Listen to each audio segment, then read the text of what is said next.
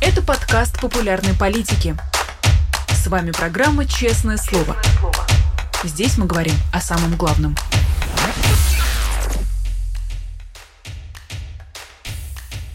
Семнадцать часов в московское время. Всем здравствуйте. Вы смотрите YouTube канал «Популярная политика». Традиционное честное слово, пятничное честное слово. С Дмитрием Быковым. Меня зовут Нина Русибашвили, и я очень рада приветствовать Дмитрия Львовича. Дмитрий Львович, здравствуйте. Здравствуйте, Нино, здравствуйте, друзья. За последний месяц мы стали свидетелями трех войн. Войны России в Украине, которая продолжается, однодневной войны в Карабахе, которая уже закончилась, и войны в Израиле, которая в самом начале. Есть общий знаменатель у этих трех войн? Знаете, Нино, э, у меня нет однозначного ответа на этот вопрос. С одной стороны, безусловно, мы понимаем, что это последние судороги прежнего мироустройства, условно говоря, последние судороги архаики. А с другой стороны, а, я все-таки понимаю, что эти три войны разные по своей природе, и корни их, причины их различны. Но я не могу не а, влезть со своей любимой мыслью. Все-таки распад СССР, вот эта энтропия, а, по крайней мере, в двух войнах, армяно-азербайджанской и э, российско-украинской, это прямая причина. И, безусловно, то, что Советский Союз, распадаясь, не исчерпал, не вычерпал до дна вот эту энергию распада, эту энтропию, это для меня очевидно. И э, Советский Союз каким-то образом, пусть это была довольно уже гнилая, в общем, чего там говорить, гнилая идея, гнилая организация, он удерживал мир, ну, как, знаете, как престарелая учительница в предпенсионном состоянии, удерживает опасный класс от э, последней откровенности, от того, чтобы начать уже резать друг друга откровенно. И я понимаю, что училка это была старая дура. И я понимаю, что этот класс был испорчен а, многими социальными причинами заранее. Но понимаю и то, что наступившая эпоха хуже.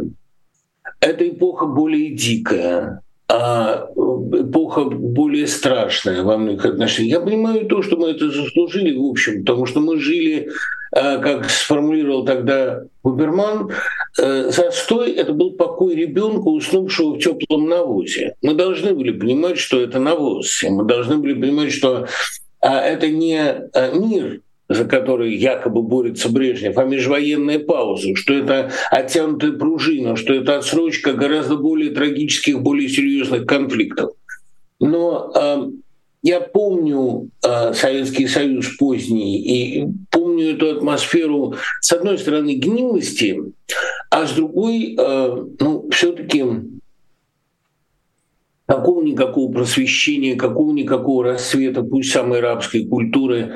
То, что происходит сейчас, гораздо ужаснее. И мы, последние дети СССР, последние его наследники, мы не можем не чувствовать, я не скажу ностальгия, это не ностальгия, конечно, но мы не можем не чувствовать мучительной тоски при сравнении ну, той эпохи с ее мирной демагогией и этой эпохи. Ну вот, например, понимаете, сегодня 60 лет Владимиру Соловьеву, а Владимиру Рудольфовичу Соловьеву, Владимир Путин его уже поздравил, написал, что его передачи всегда вызывают неподдельный интерес. Я бы тоже с этим согласился, я бы даже сказал, несомненный гельминтологический интерес, да? антропологический здесь было бы сильно сказано. Но э, таких глубин падения из какого-нибудь 84 -го года или 88 я не мог предполагать. Мои представления о человеческом колоссально расширились. И, строго говоря, это даже и не человеческое, это какие-то бездны падений. Вот, пожалуй, общего у всех этих трех войн, то, что после периода, после 80 лет а, мира в Европе, мира тоже, конечно, относительно, потому что были Балканские войны, потому что была Сербия, было Косово, Вот не далее, как сегодня я в Австралии столкнулся с ветераном сербской войны, который а, начал мне рассказывать, как он Россию любит, чем вовсе меня, конечно, не обрадовал. Вот э, после 80 лет относительно, ну, по крайней мере, глобального мира в Европе, мы сталкиваемся с реальностью тотальной войны, реальностью, которая вы поднимают голову то на Дальнем Востоке, то на Ближнем Востоке, то на Балканах, то сейчас, по всей вероятности, доползет в очередной раз до Кавказа и поднимает, опять-таки, голову а на американском континенте в виде очень резкого гражданского противостояния. Да, мы вступили в область очень нестабильного мира, и э, приходится признать, что э, нас ждут абсолютно зверские времена, времена тотального расчеловечивания. Выдержит ли человечество э, этот соблазн и не скатится ли оно в оргию самоуничтожения? Я сейчас, честно говоря, не знаю. Вот эти три войны объединены именно этим соблазном полного расчеловечивания. А что им можно противопоставить? И кто является агентом добра в этой ситуации? Ну, понимаете, как хорошо было бы сказать, что агентом добра в этой ситуации являются Соединенные Штаты, а Израиль, который представляет западную цивилизацию, является ее форпостом на Ближнем Востоке. Но мы понимаем, что, в общем, это не так. И Америка ничего не гарантирует. И хотя она помогает как может Украине и Израилю, и вообще пытается как-то а, замерять конфликты по всему миру, ей же приписывают постоянно наоборот их а я не думаю, что здесь есть какой-то конкретный гарант добра. Понимаете, вот я, я иногда пытаюсь понять, что является э, единственным средством от расчеловечивания, единственным лекарством от него. И мне и хотелось бы, с одной стороны, э, думать, что это просвещение, что люди, которые склонны к просвещению, которые готовы так или иначе быть агентами а, миролюбия, образования, там, я не знаю, ну, а, сомнения, люди, которые готовы быть адептами человечности, могут это остановить. Но это не так. И никакое просвещение, никакие прекрасные слова, никакие глубоко уже фиктивные организации вроде Совета Безопасности ООН это остановить не способны. Мне приходит на ум две возможности. Одна — это Олег Сенцов. Вот я постоянно слежу за тем, что он пишет из окопов. Когда-то мы наблюдали его сопротивление в Крыму. Потом наблюдали его сопротивление после ареста и потрясающую совершенно его а, кампанию за собственное освобождение, которую он выиграл. Мы наблюдали его голодовку, его фантастическое упорство, если угодно, его фанатизм. Мы наблюдали его возвращение в Украину, возвращение профессиональной деятельности. Наблюдаем сейчас его в окопах и читаем его репортажи оттуда. Он вчера чуть не погиб.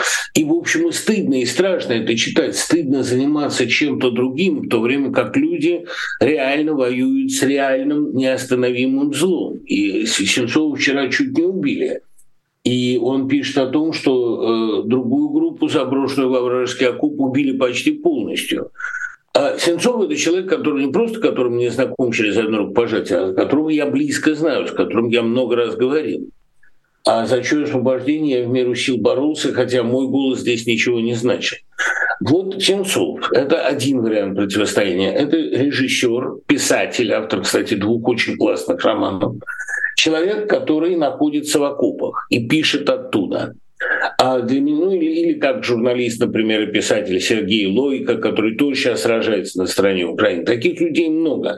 То есть одно, что может остановить реально этот вал нового варварства, это жертвенность, это готовность противостоять вот этому огромному, ничем не стесненному злу, противостоять ему а, на уровне военном. Это а, люди, которые для себя отменили абсолютно всякую а, возможность компромисса и возможность капитуляции. Много мне говорили о том, что Сенцов человек слишком жесткий, что он радикал, но сейчас наступило время, когда э, жертвенные души, радикалы, люди не готовые и не способные отступать, решают судьбу мира. Вот если угодно, это один вариант. Есть второй э, для тех людей, у которых есть возможность, э, слава богу, пока есть, помогать беженцам, релакантам, людям мирным. Ну вот я, например, получил такой, я просто долгом своим считаю об этом рассказать, такое обращение. С радостью и надеждой представляем наш благотворительный проект «Мир всем». Мы, команда единомышленников, объединенных общей идеей помочь священнослужителям Русской Православной Церкви, кто из-за своей антивоенной публичной позиции после 24 февраля 2022 года был отправлен за штат, запрещен в служении или иным способом оставлен без средств к существованию. Поддержка войны Русской Православной Церковью стала тяжелейшим репутационным ударом, оттолкнувшим от него многих верующих, но есть совестливые, смелые и преданные священнослужители. Почти 300 священников подписали обращение, опубликованное 1 марта 2022 года с призывом к прекращению огня. Сейчас они подвергаются преследованию и давлению со стороны государства. У многих из них большие семьи. Уже существуют различные фонды для поддержки жертв репрессий, но пока не было ни одного объединения для защиты духовенства. Подадим друг другу руку помощи. Протеерей Андрей Корточкин, священник Валериан Андунин Барковский, музыкант Павел Парудинов, журналист Светлана Неплехтомас, ну и другие. Для уточнения подробностей нажмите «Мир всем». Вот это две возможности сопротивления. Одна для тех, кто может быть в окопах и кто находит в себе силы быть в этих окопах, это э, помощь Украине, помощь Израилю. А вторая возможность – это благотворительная помощь тем, кто не в окопах, но кто нашел в себе силы, по крайней мере, отказаться от сотрудничества со злом. Ну, вот, условно говоря, организация «Мир всем». Все другие возможности сопротивления мне представляются или иллюзорными, или самоутешительными. Либо солидарность мирных, либо жертвенность военных. А где в этой схеме тюрьма и политические заключенные? Да, разумеется, тюрьма и политические заключенные – это тоже форма сопротивления, но она, понимаете, не массовая. Э, массовые репрессии в России идут, безусловно, они уже давно не точечные. Но я не могу сказать, что в России есть массовая готовность так сопротивляться. Я пока еще э, вижу очень немногих людей, э, таких как Яшин, Карамурза, безусловно, Навальный, который продолжает сейчас а, активно пытается, по крайней мере, донести свою точку зрения на стратегию оппозиции в 2024 году выборном. Да, это, безусловно, тоже фронт. И, может быть, даже и тюрьма сегодня — это фронт гораздо более ответственный, более страшный, более радикальный, чем любое мирное сопротивление. Я, в общем, приравнял бы это к фронту. Конечно, Навальный, Яшин, конечно, они находятся в окопе, на переднем крае этой битвы. Другое дело, что, э, видите ли, вот это, наверное, вопрос тоже, на который у меня нет ответа. Ведь российская тюрьма — это ад. Мы это понимаем, что российский социум вообще он собой представляет сейчас такие, ну, э, круги ада разные. А, и российская спивающаяся деревня, и российская разрушающаяся, абсолютно опоенная, отравленная культура, и э, российский быт все более унизительный. Это все разные круги ада.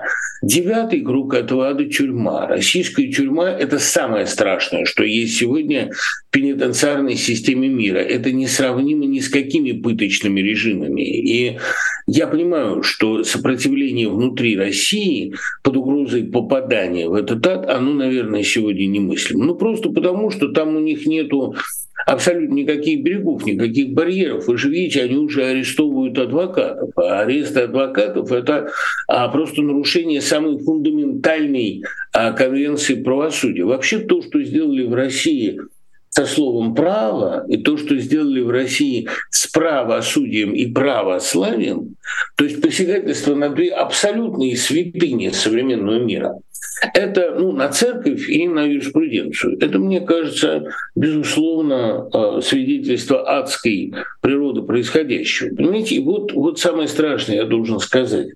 Лев Анинский мне в 86 году сказал, подпочвенные силы хлестанули на поверхность той же энергии, с какой в семнадцатом году. Наружу вырвалось подпочвенное зло, которое там таилось. Оно в 89-м, может быть, было не так заметно, оно маскировалось под свободу, хотя это была не свобода, а энтропия. Но, по крайней мере, сейчас ну, абсолютно заметно, абсолютно очевидно, что наружу вырвался ад, который был какое-то время под контролем, клокотал там, но теперь он действительно гуляет повсеместно. Он вырвался как лава из Везувия. Вот и несколько вулканов, через которые вырвалась эта магма, один расположен в Украине, один э, в Армении, ну, в Карабахе, условно говоря, с него, кстати говоря, и началось, и один на Ближнем Востоке. А я не знаю, честно говоря, с какими результатами человечество может выйти из этого. Для меня идеальным результатом этой войны был бы полный запрет на любой национализм, национализм любых видов, потому что ясно, что это кратчайший путь к аду. Но надежды на то, что это произойдет, у меня нету надежды на то, что появятся какие-то гарантии мира в разных регионах или что большим будет запрещено нападать на маленьких. У меня тоже нету. Видимо, новые правила общежития будут выковываться в страшном огне, тотальном огне. Как долго это будет происходить, как много времени может занять эта перекупка мировых правил, я, честно говоря, затрудняюсь даже отдаленно предположить, но ясно, что Владимир Соловьев, по всей вероятности, успеет встретить на работе свой следующий круглый юбилей.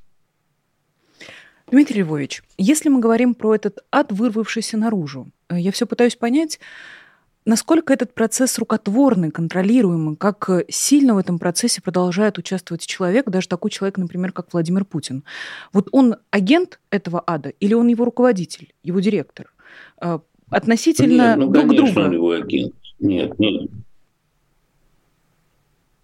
Не, ну, это правильный вопрос, очень важный. А тут же, понимаете, давайте не будем все-таки приписывать агентам ада слишком большую субъектность, э, слишком большую ответственность. Владимир Путин впустил дьявола в себя, сам он дьяволом не является. Есть такие силы, которые всегда проникают в пустоту вот, э, и занимают весь предоставленный им объем.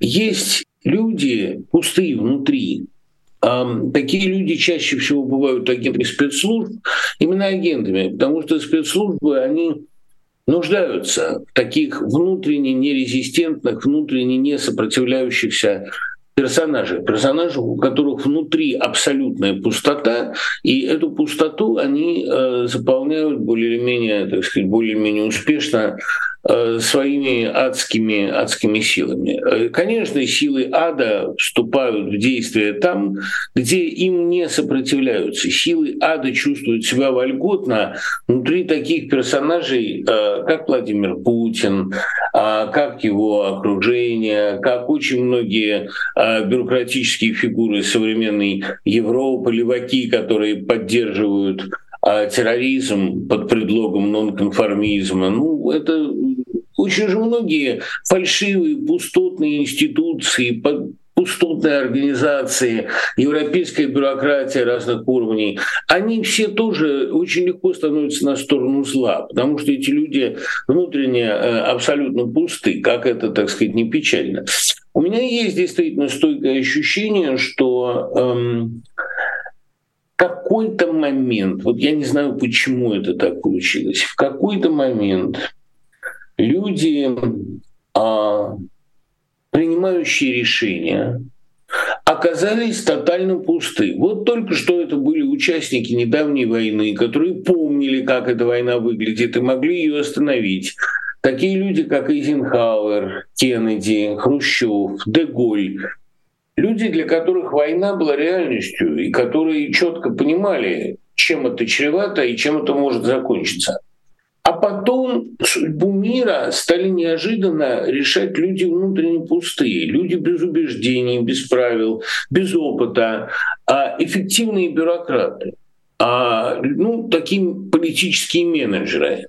Я думаю, что Владимир Зеленский был первым политиком после долгой паузы, о котором можно сказать, да, это человек личность, это человек, за которым стоит а нежелание и неготовность сдавать свои правила. И то, что появился Зеленский, и то, что за него проголосовали, это, конечно, огромный украинский прорыв.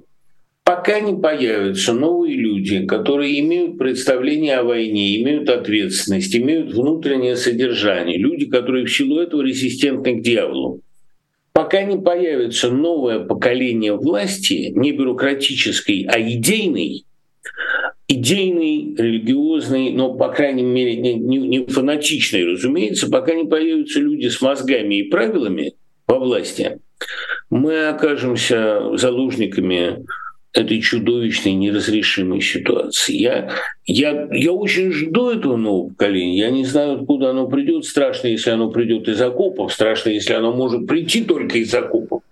Но совершенно очевидно, что европейская бюрократия, да, отчасти американская бюрократия проиграла, сдала все, что только можно. Возвращаясь, прошу прощения, к разговорам про ад, в котором э, мы все как-то оказались, э, возникает такой абсолютно удивительный сюжет, где в аду встречаются лучше. Вот, например, Илья Яшин у себя в телеграм-канале пишет, что случайно встретился с одним из адвокатов Алексея Навального, Вадимом Кобзевым, до того, как его перевели в другое СИЗО. И сам Навальный в своем призыве к адвокатскому сообществу, где он просит выйти, что-то сказать в поддержку себя и своих коллег, он пишет, так проявляется трясущиеся коленки трухлявой путинской системы. Она хоть и пытается выглядеть надежной и твердой, как скала, всем ясно, основы достаточно, достаточной поддержки граждан у нее нет. Отсюда и эти истерические аресты. А, зло сейчас в лучшей форме или все-таки у нее трясутся коленки? Как вы думаете, Дмитрий Львович? Нет, ну то, что у них трясутся коленки, это совершенно очевидно. Я э, осмелюсь повторить свою формулу которую вывел во время вот этого курса по эстетике триллера, который я читаю в Барт-колледже, что э, массовые репрессии — это не что иное, как обсессивно-компульсивное расстройство на уровне государства. ОКР — это такая болезнь, порожденная манией контроля, когда несчастный пациент пытается контролировать все от движения звезд и планет до движения тараканов у себя на кухне или у себя в голове, когда он выполняет огромное количество ритуалов, и под конец у него не остается времени ни на что, кроме этих ритуалов. Действительно, ОКР в исполнении российского государства, эти массовые потуги контролировать абсолютно все, вплоть до лайков э, в Фейсбуке, это, конечно, проявление болезни. Эта болезнь, она всегда возникает на э, почве невротизма, на э, почве расстройство контроля. Это триллер контроля, вот как у Стивена Кинга в гениальной совершенно повести «Н», когда человек занят непрерывным подсчетом а, книг, ботинок, движений, которые он совершает. Многие люди этим болели. Это всегда возникает на почве неуверенности в себе, на почве крайней а, мучительной неуверенности в своем будущем, в своем состоянии. Да и трудно, вообще говоря, найти страну, которая бы больше России демонстрировала сегодня эту неуверенность. Это тотальная враждебность, это постоянное ожидание бунта и мятежа среди собственных элит, это мания контроля и проверки на всех уровнях. Именно поэтому я, кстати, не завидую э, современным российским идеологам, потому что бежать впереди паровоза в России означает с высокой долей вероятности попасть под этот паровоз. Да, это, конечно, государство российское в очень плохой форме. Проблема-то в другом, ну, проблема в том, что сопротивление ему тоже находится не в лучшей форме. И э, у меня тоже была такая старая догадка, что оппозиция, она не может быть уж очень-то лучше власти.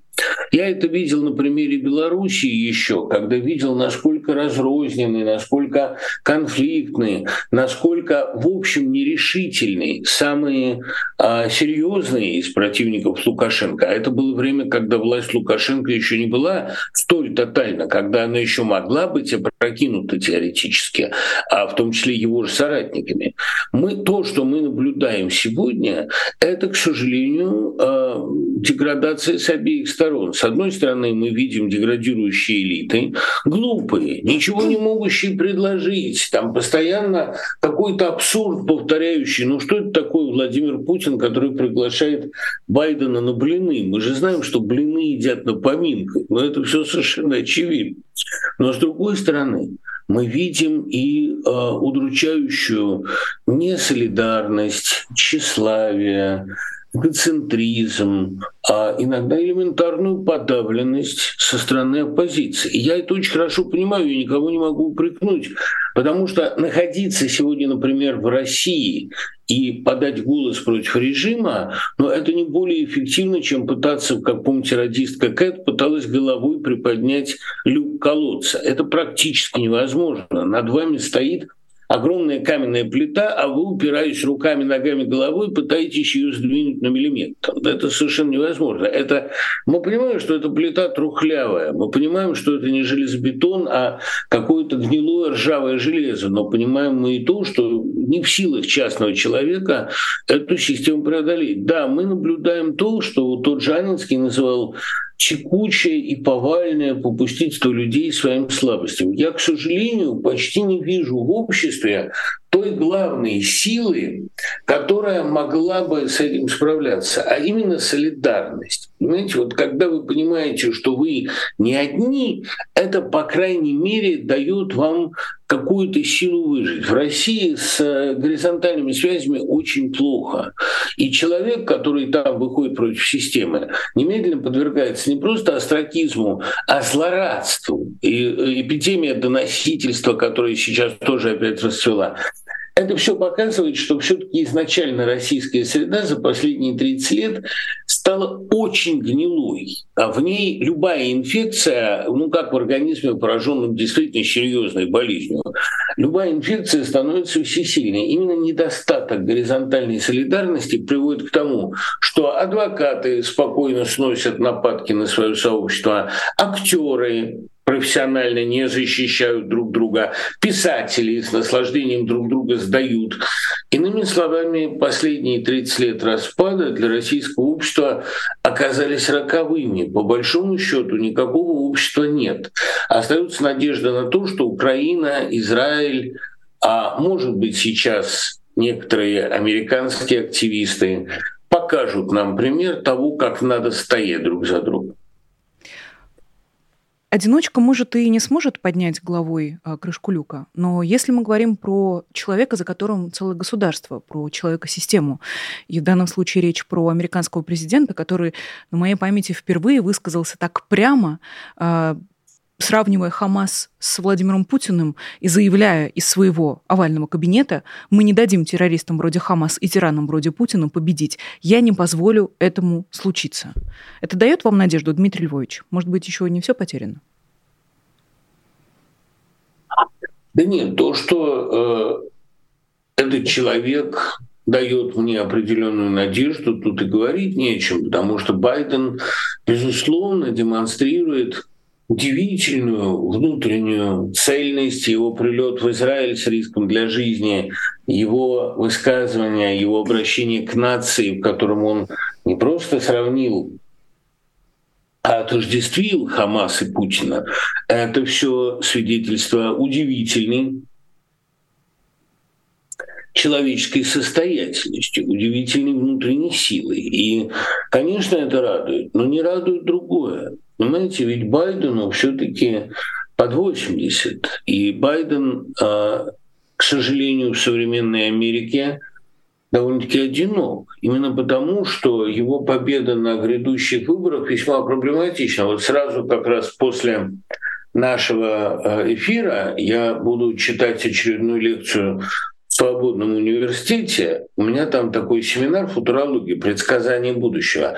А, ну, я в основном разбираю, как это делается в литературе, но а, в принципе, мы ищем приемы, с помощью которых можно угадать тренды, главные тенденции а, ближайших лет. Так вот, должен вам сказать, что э, в тренде сейчас гражданский раскол. У меня нет никакой уверенности в том, что американские выборы 2024 года не расшатают ситуацию в стране. Они могут ее расшатать до, не скажу до гражданской войны, но до локальных противостояний уж точно.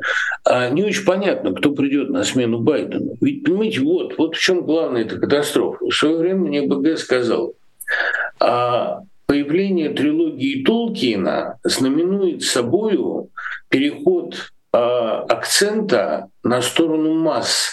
Героизм должны отныне проявлять не героические люди, а коротышки, невысоклики. Мир спасают хоббиты.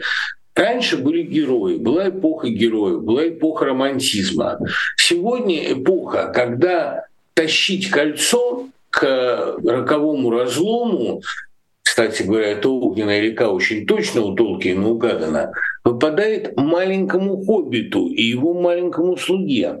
Я не думаю, что люди массово готовы сейчас выковываться, проявлять героизм, стоять вот так вот. Потому что, э, особенно, кстати говоря, это заметно по России, где люди злорадствуют при виде героев, насмешничают при виде героев, где люди радуются чужим арестам, высылкам, изгнаниям, трагедиям, чужим смертям. Вот я думаю, кстати, такого морального падения, как сейчас, я это говорю с полной ответственностью, Россия не знала ни при каком сталинизме. Потому что при сталинизме все-таки а, в массах наблюдалась память о каких-то основах бытия. То есть если люди грешили, они, по крайней мере, понимали, что они переступают черту. Сегодня это действительно какое-то гнойное болото, болото гноя, в котором чавкают гнилушки, в котором а, доносят друг на друга, котором злорадствуют по поводу чужих несчастий, в котором принципиальная позиция, любая твердость вызывает насмешку, а не сочувствие. Это а, действительно страшная история. Чем этих людей так растлили, я не понимаю, то ли нищетой, то ли полным искоренением просвещения в 90-е годы, то ли дикой криминализацией. Но а, я не очень понимаю, из кого будут вербовать вот эти очаги сопротивления. И когда я смотрю на сегодняшнюю американскую реальность, с одной стороны, да, прекрасно, почти на каждом доме висят флажки, там мы стоим с Израилем, мы стоим с Украиной, но я не очень представляю, кто придет на смену Байдену Байдену и кто придет на смену последнему поколению политиков, помнящих холодную войну, имеющих какие-то навыки противостояния. Я буду счастлив, если э, в американском обществе такая сила найдется. Но вот я, например, сегодня с ужасом увидел фотографию Греты Тунберг, поддерживающей Хамас, этой девочки, которая у многих, кстати говоря, вызывала симпатию и э, своим ранним взрослением, и своим аутизмом, и своим радикализмом. Ну, как-то хотелось ее поддержать. А когда я сегодня вижу то, что она творит, или наблюдаю за студентами, которые свою свободу слова реализуют как поддержку терроризма, мне, честно говоря, э, становится худо, потому что такого неразличения добра и зла столь массового я просто не припомню. И тем, конечно, сильнее моя поддержка всем, у кого хватает сил на внутренний стержень. Как раз э, история со студентами, которую вы вспомнили э, сразу после Греты Тунберг, это так называемый гарвардский кейс, когда сначала в каком-то э, состоянии стадного конформизма некоторые эм, учащиеся поставили свои подписи анонимно, потом бросились отзывать, как только выяснили, что это может помешать найти хорошую работу в дальнейшем. Это что это за чувство, Дмитрий Львович? Это же не так сложно как будто бы понять, э, где добро, где зло в этом вопросе. Э, что толкает этих людей бездумно ставить подписи? Действительно ли конформизм победил? Я не могу сказать, что конформизм победил, но победили какие-то глубоко внешние вещи. Понимаете, гарвардский кейс при всем желании не вызывают у меня уважения именно потому, что эти студенты не проявили твердости. Я готов уважать последовательного противника, я готов уважать людей, которые действительно под угрозой безработицы, под угрозой, если угодно, ну, какой-то социальной аутизации, готовы были бы сказать, я все равно стою с Хамасом, I stand with Hamas, и я осуждаю Израиль, я вот поддерживаю террористов потому что террористы разрушают существующую несправедливую э, мировую систему. Я не солидаризировался бы с этими людьми ни в какой степени, но я готов был бы понять, ну, по крайней мере, признать за ними наличие убеждений. Но убеждений-то ведь нет. На следующий день, когда им сказали, да, у вас есть свобода слова, а у нас есть свобода не брать вас на работу, на следующий день вся эта публика стала массово отзывать свои подписи было 25 подписывающихся организаций, осталось 5. И их социальная демагогия, кстати говоря, э, показала, ну, во-первых, всю свою поверхностность, всю свою фальшь, а во-вторых, страшно сказать, всю свою абсолютную искусственность. То есть за этим стоит желание быть нонконформистом и только, без какого-либо а, серьезного идеологического наполнения. И вся эта публика побежала отзывать подписи, лишь бы нас взяли на работу. Во-первых, это уже бесполезно, потому что, как в классическом анекдоте, господа, куда вы бежите? У нашего мальчика идеальная память. У нашего мальчика идеальная память в сегодняшнем прозрачном мире все помнят все, и все ваши заявления, они уже известны, они, грубо говоря, уже в памяти народной. А второе, ну это как же надо себя не уважать? Это каким же надо внутренне быть зыбким болотом, чтобы при первой угрозе, не то что нищеты, какая там нищета, при первой угрозе недостаточно престижного трудоустройства, ты сливаешься как говно в унитаз с такой чудовищной стремительностью. Ну, ребят, ну о чем мы говорим? Мы помним леваков, которые шли на баррикады, и то эти леваки, как показал нам Бертолуччи, были довольно гнил... в были довольно гнилыми ребятами, которые сами боялись свет шумовых гранат. Ну, ну хорошо, допустим, там, ладно, 60-е годы, по крайней мере, они сумели где-то побузить. Но на что вы способны сегодня, если вам просто пригрозили что вас не возьмут на работу, а вот нет, нету, извините, мы расшалились. Вот это, кстати, а, наводит на мысль, что настоящие жертвенные силы, силы по-настоящему готовые собой рисковать, могут быть только на стороне добра, потому что на стороне зла всегда только понты. И эти понты, как правило, сливаются при первой угрозе. Так это же прекрасная новость, Дмитрий Львович. Если это зло так легко себя стряхнуть, значит, оно еще не пустило корни, значит, это все это массовое помешательство, оно наносное. Да я вам больше скажу.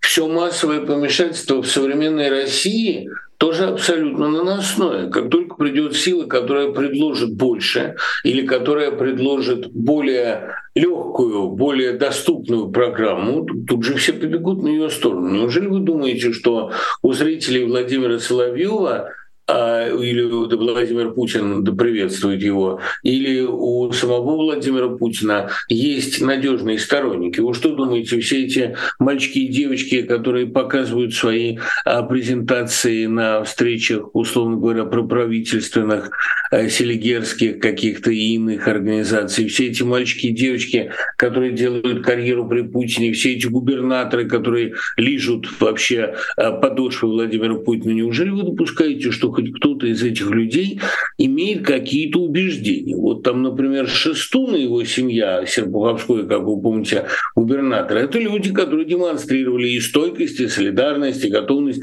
разоблачать коррупцию именно потому, что у них, в общем, есть этот внутренний стержень и внутренняя солидарность. А из путинских губернаторов я ни одного не вижу, который не сдал бы его при первом риске. Это то, что у сегодняшнего зла э, трясутся коленки и нет никакой идеи, ну, кроме идеи немножко повыделываться а, под гарвардской эгидой, это совершенно очевидно. Но вот тут возникает самый страшный вопрос. Надо ли радоваться этой ситуации? Надо ли радоваться тому, что у этого зла такие гнилые солдаты? С одной стороны, конечно, это хорошо, потому что при первом риске они побегут, и мы с вами увидим, мы действительно это увидим, мы это успеем обсудить в прямом эфире, я вам в этом клянусь всем для меня святым, мы увидим, как стремительно вся эта стена повалится, как эти гнилые кирпичи брызнут в стороны. Мы увидим, как это все рухнет в одночасье, с какими позорами, мольбами, отречениями, с каким стыдом, как они все будут просить прощения, как они все будут говорить, мы не знали. Мы увидим, какая это гниль. Но ведь ужас-то вот в чем не но, что с этой гнилью придется иметь дело дальше что эти люди будут составлять большинство и при новом обществе, и их поддержка будет также ненадежна. Вы думаете, у идеи перестройки не было массовой поддержки? Вы были тогда ребенком, но я-то помню очень хорошо, как люди массово выходили на митинги, как они клеймили КПСС, как они стояли под стенами Белого дома. А в новом фильме Велединского отлично показано, что и в 91-м, и в 93-м там стояли одни и те же люди. И это лишний раз показывает, что никакой идеологической программы, никакой идеологической поддержки у перестройки не было, по большому счету, и не было никакой а, идеи, за которую люди бы в этот момент готовы были рискнуть. рискнуть. Они два года спустя поддерживали идею прямо противоположную. Я к тому, что, понимаете, нам же дальше жить, как правильно сказано в «Драконе» у Шварца, с кастрированными душами, с прожженными душами. Ну да, вот рухнет сейчас путинская вертикаль, она трещит, шатается, и там все очень плохо. Это мы снаружи видим, что это все покрыто сеткой трещин. Но ведь телеаудитория не изменится. Как она сейчас смотрит Соловьева, так она будет смотреть разоблачительные расследования о бабках и разврате путинской элиты. И точно так же будет говорить, о, врут-то нам как, а? О, на верхах-то какие сидят. Да и сейчас, небось, те же самые. И вот что делать дальше с этой абсолютно прогнившей массой, не способной никакой самоорганизации, я не думаю, что это подавляющее большинство, но эта инертная часть населения огромна, и вот ее-то я боюсь больше всего, потому что она будет повторять все, что ей вложит в голову. Никаких механизмов внутреннего самоопределения у нее нет. И в каком огне должна отковываться новая элита, мне страшно даже подумать. Ну, посмотрим, может быть, к следующей неделе у нас будет чуть больше ответов, в том числе и на эти вопросы. Спасибо вам огромное, Дмитрий И чуть больше радостных поводов для разговора. А пока стойкости всем, кто сопротивляется. Спасибо. Спасибо вам. Это был Дмитрий Быков, писатель, поэт, журналист и литератор в традиционном пятничном честном слое на популярной политике. Спасибо большое всем, кто не пропускает, всем, кто приходит смотреть это интервью в прямом эфире или в записи. Не забудьте, пожалуйста, поставить лайк, если вы еще с нами, а я надеюсь, что вы с нами, подписаться, если вдруг вы этого еще не сделали. Большое спасибо всем, кто подписывается на наш Patreon. Вы помогаете нам работать дальше, работать больше. Надеюсь, работать лучше. И большое спасибо Елене Дитрих, которая как обычно, по старой доброй традиции, не забывает присылать нам вопросы в суперчат и говорить спасибо за наши беседы с Дмитрием Быковым. Спасибо вам, Елена, что смотрите и дарите спонсорство нашим слушателям. Это все, может быть, звучит довольно казенно и как-то слишком протокольно и серьезно, но э, что поделать, мы все существуем в реальности Ютуба, и надо этой реальности соответствовать. А, меня зовут Нинор Сибашвили, увидимся с вами уже на следующей неделе, поэтому до скорой встречи, всего доброго и пока. Вы слушали подкаст «Популярные политики». Мы выходим на Apple Podcast, Google Podcast, Spotify и SoundCloud. А еще подписывайтесь на наш канал в YouTube.